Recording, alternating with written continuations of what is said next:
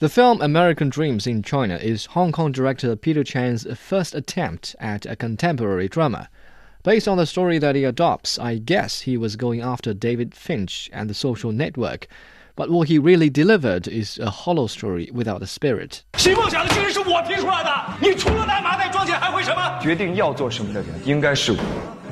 Like Fincher, Chan tells the success story of insignificant nobodies in this case, it's about a Chinese teacher who became one of China's wealthiest men through his English language tutorial centers. Apart from the title, the word dream is brought up several times in the movie, which is very much in line with Chan's obsession with the topic.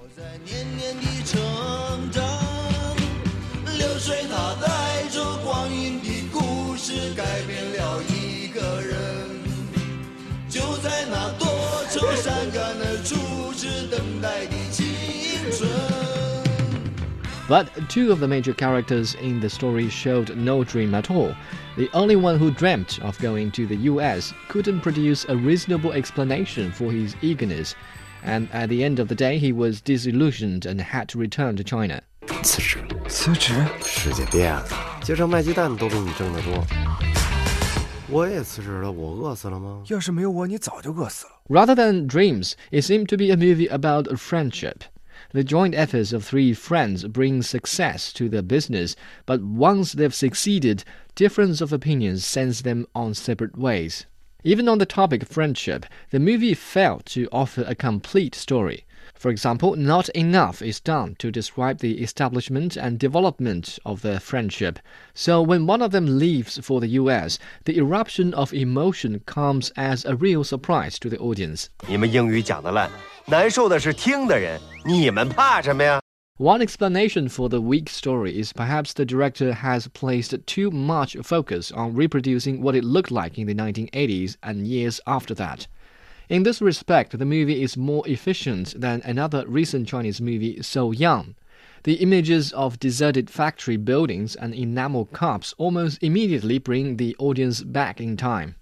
However, the elaborately arranged setting is undermined by ineffective cinematography. My immediate impression of the movie is its shaky and stifling pictures, and I was very surprised to find out that they were actually filmed by Christopher Doyle. Maybe, like Peter Chan, he just wasn't used to filming contemporary dramas. 陈冬青，我们分手吧。我觉得我的青春结束了。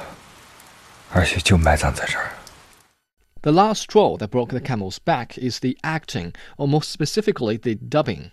Actor Huang Xiaoming has always been ridiculed for his English pronunciation.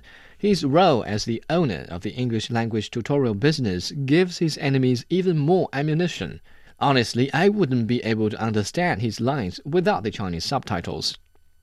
So all things add up, American Dreams in China appears to be a failed attempt and deserves no more than 4 on a scale of 1 to 10.